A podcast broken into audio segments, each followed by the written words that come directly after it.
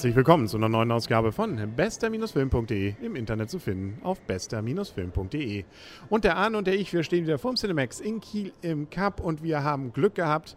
Hier gibt es keine Vulkane in Kiel. Da haben wir doch, irgendwie leben wir doch hier auf einer Insel der Glückseligen keine Vulkane, keine Erdbeben, keine Tsunamis, keine Plattengrenzen, nichts haben wir hier. Nicht mal Gladiatorenkämpfe und ähm, es ist auch alles ein bisschen weniger dreckig als in dem Film, den wir gerade gesehen haben, nämlich Pompeji haben wir gesehen. Und äh, wer so ein bisschen sich geschichtlich schon mal dafür interessiert hat und in der Schule aufgepasst hat, der weiß, dieser Film kann nicht gut enden. Es ist so ein bisschen wie bei Titanic, wobei hier zwei Drittel irgendwie eine Liebesgeschichte sind mit ein bisschen Kämpfen und das letzte Drittel, da wird dann hier die komplette Stadt geschrotet schön, oder? Die Stadt oder der, der, die Liebesgeschichte? Fangen wir doch von vorne an mit der Liebesgeschichte. Also wir haben hier einen äh, Sklaven, wir haben gleich mehrere, aber einen, äh, den Kelten, äh, der äh, musste mit ansehen, wie seine Eltern, aber auch sein gesamtes Dorf äh, irgendwie ausgelöscht wurde. Und zwar von jemand richtig Bösem, einem Römer und gespielt von Kiefer Sutherland. Und wie es der Zufall will, man trifft sich immer zweimal im Leben, nämlich in Pompeji. Er ist inzwischen Gladiator und äh, soll dort kämpfen. Nun gerade eben ein etwas schlechter Moment. Erstens, er hat gerade eine große Liebe gefunden, beziehungsweise sie hat ihn gefunden. Der Böse will diese Frau allerdings heiraten und dann hat sich auch noch gerade an dem Tag der Vesuv angekündigt und wollte mal richtig schön Party machen. Blöd gelaufen. Ja, die, der letzte Tag von Pompeji ich meine, im Schnelldurchgang eines Lebens sozusagen und äh, was so alles passieren kann mit Mann und Frau und äh, Familie und Stadt. Ja. Wobei man eigentlich die Geschichte davor auch ziemlich äh, in der Pfeife rauchen kann. Also das ist irgendwie 0815, man weiß genau, was theoretisch passiert. Ein bisschen ja natürlich eben das, was am Ende dann passiert. Was aber ganz nett geworden ist, finde ich, die Schauwerte sind insbesondere bei dem Zerlegen der Stadt schon ganz interessant geworden. Und aber auch davor, man kriegt, finde ich, einen ganz guten Eindruck dahin, wie sich zumindest Herr Anderson, der Regisseur, hier Pompeji mal vorgestellt hat. Wobei ich von den, äh, von den Animationen, auch gerade von den äh, Überblick vom Überblicksszenario, von, also wenn man von oben auf die Stadt raufguckt und so diesen, diese, diese Vogelüberflüge über der Stadt und so zeigen sozusagen, wie, ja, ähm, wie belebt die Stadt war, da bin ich, war ich jetzt nicht so beeindruckt von. Das war, sah irgendwie sehr platt aus. Das war irgendwie nicht so gut gemacht wie bei Hobbit zum Beispiel. Da war die Stadt, also die Stadt am Wasser, die Seestadt, deutlich geiler gemacht, muss ich mal sagen. Also da fehlte ihnen, glaube ich, ein bisschen, ähm, bisschen Geld. Wobei dieses Amphitheater fand ich ganz nett geworden. Also das äh, finde ich, hat, gibt schon einen gewissen Eindruck.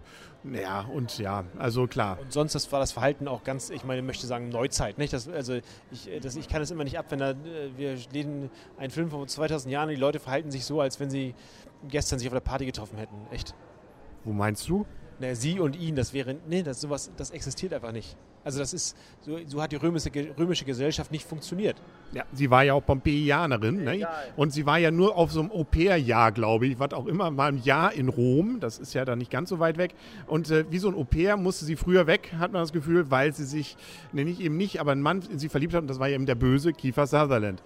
Und wie es so schön ist eben auch in solchen Geschichten, die Bösen kriegen es ja dann auch immer dicke nochmal drauf, ne? Ja, gewinnen tun die nie nee, ist ja vielleicht auch ganz gut so. Nicht? So kann man dann auch beruhigt nachher ins Bett gehen. Und damit kommen wir, glaube ich, dann so langsam schon zum Ende. Wir können doch vielleicht kurz erwähnen, der Film 92 Minuten, also nicht überlang. Und trotzdem hat man zwischendurch das Gefühl, es wäre Längen. Ja, das können wir, glaube ich, bei der Bewertung vielleicht nochmal erzählen. Und 3D, was aber weniger auffällt. Es gibt so ein paar Gesteinsbrocken, die einem dann gefühlt so ein bisschen etwas näher kommen, aber es war jetzt nicht so, dass ich mich wegducken musste. Nee, aber meine Meinung zu 3D ist ja. Bekannt, bekannt. Die Hörer wissen sie. Auch. Genau, dann können wir zur Wertung kommen. Und ich bin mir ganz sicher, dass ich letztes Mal angefangen habe. Du darfst heute anfangen. Äh, der Film bekommt von mir 4,5 Punkte. Ähm, weil ich äh, erstens die Story, das ist so ein Schnelldurchlauf, äh, bringen wir mal das, die ganzen sozusagen, den, den, den Guten nach vorne sozusagen. Ähm, ein bisschen seinen sein, sein, sein Werdegang beleuchten, warum er ist so ein bisschen zornig auf das ganze Leben. Dann äh, mixen wir alle Sachen zusammen, die nicht passen, mit drei drei Deus Ex Machina dazu, alle Leute, die sich schon mal getroffen haben. Am Tag vor Pompejis Untergang, das ist mir ein bisschen viel. Das war, ist mir ein bisschen viel. Ich fand die Tricks nicht besonders gut, also zum großen, zum Teil zumindest nicht besonders gut. Und das war mir echt zu viel zusammengewürfelt, was einfach nicht passt und eben sehr stereotyp. Und damit kann ich mit meiner Wertung bei 5,5 landen. Das macht es mathematisch schöner, dann kann man 5 in zusammengeben. Ich fand auch, ja, man kann, also ich habe mich jetzt nicht grotten gelangweilt, aber so gerade in der ersten Hälfte, ja, Herrgott, ja, und dann nochmal ein Schwertkampf und so. Also fand ich, hat mich jetzt nicht so richtig vom hinterm Ofen hergeholt. Aber wie gesagt, wie, dann, wenn er, wie, wie er dann auch ausbricht, ne? also das fand ich dann schon ganz interessant. Auch dieser kleine Tsunami, der da noch mit drin hängt. Ne? Also das haben sie schon ganz nett gemacht. Also zum Gucken gibt es eine ganze Menge, aber das hängt jetzt auch so so, dass ich sagen würde, da hoffe ich doch auf deutliche Steigerung, was dieses Jahr noch die Filme angeht. Ja, und auch selbst Kiefer Sutherland, äh, den mit 24 fand ich ihn besser. ja, der hat, glaube ich, auch schon lange in keinem guten Film mitgespielt, oder? Der hat irgendwie, irgendwie so ein Verlierer-Image bei mir inzwischen so ein bisschen. Ja, auch hier muss man vorzusagen, aber das ist wahrscheinlich nicht so überraschend, auch hier gewinnt er jetzt nicht so ganz. Ähm, auch wenn er schön fiese natürlich hier und da mal reingucken kann. Obwohl irgendwie so richtig den ganz fiesen nimmt man ihm auch nicht ab, oder? Das stimmt, das stimmt. Wobei, ich möchte mal sagen, also wenn man jetzt äh, einen guten Film dieser Art sehen möchte, dann ist immer noch Gladiator das Maß aller Dinge. Ja, genau. Also, oder Ben Hur, ne? wenn sie so auf Klassiker stehen. Nein, so weit zurück wollen wir jetzt auch nicht. Ja, genau. Ähm, ansonsten, genau, wenn Sie das nochmal sehen wollen, dann gehen Sie doch einfach nach Pompeji selber oder gucken sich einen guten alten Schinken nochmal an über Pompeji. Ist sicherlich auch ganz spannend. Und ähm, dann dieses, was da ja dann auch konserviert dann übrig geblieben ist, ist ja, glaube ich, auch wirklich äh, für die Weltgeschichte eine spannende Geschichte, das mal live zu sehen. Aber das sind ganz andere Dinge. Wir machen ja hier keinen Historien-Podcast, wir machen hier was über Filme und das war's für heute. Mal sehen, was haben wir? Wir haben ein paar äh, Vorschauen gesehen, was dabei? 300. 300, genau. Läuft jetzt ja am Donnerstag hier an. 301, um genau zu sein. Genau, wir, genau. Äh, nach Ocean's 11 und was weiß ich. Ja, genau. Also sieht irgendwie genauso aus wie 300 von der Machart und auch da wird ordentlich was kaputt gehen, glaube ich. Gucken wir mal. Ne? Wir werden es überraschen lassen und werden davon berichten. Noah zerlegt auch nochmal die Welt. Irgendwie das Weltzerlegen so in historischen Dimensionen, da sind wir dieses Jahr aber ganz groß davor, ganz vorne dabei.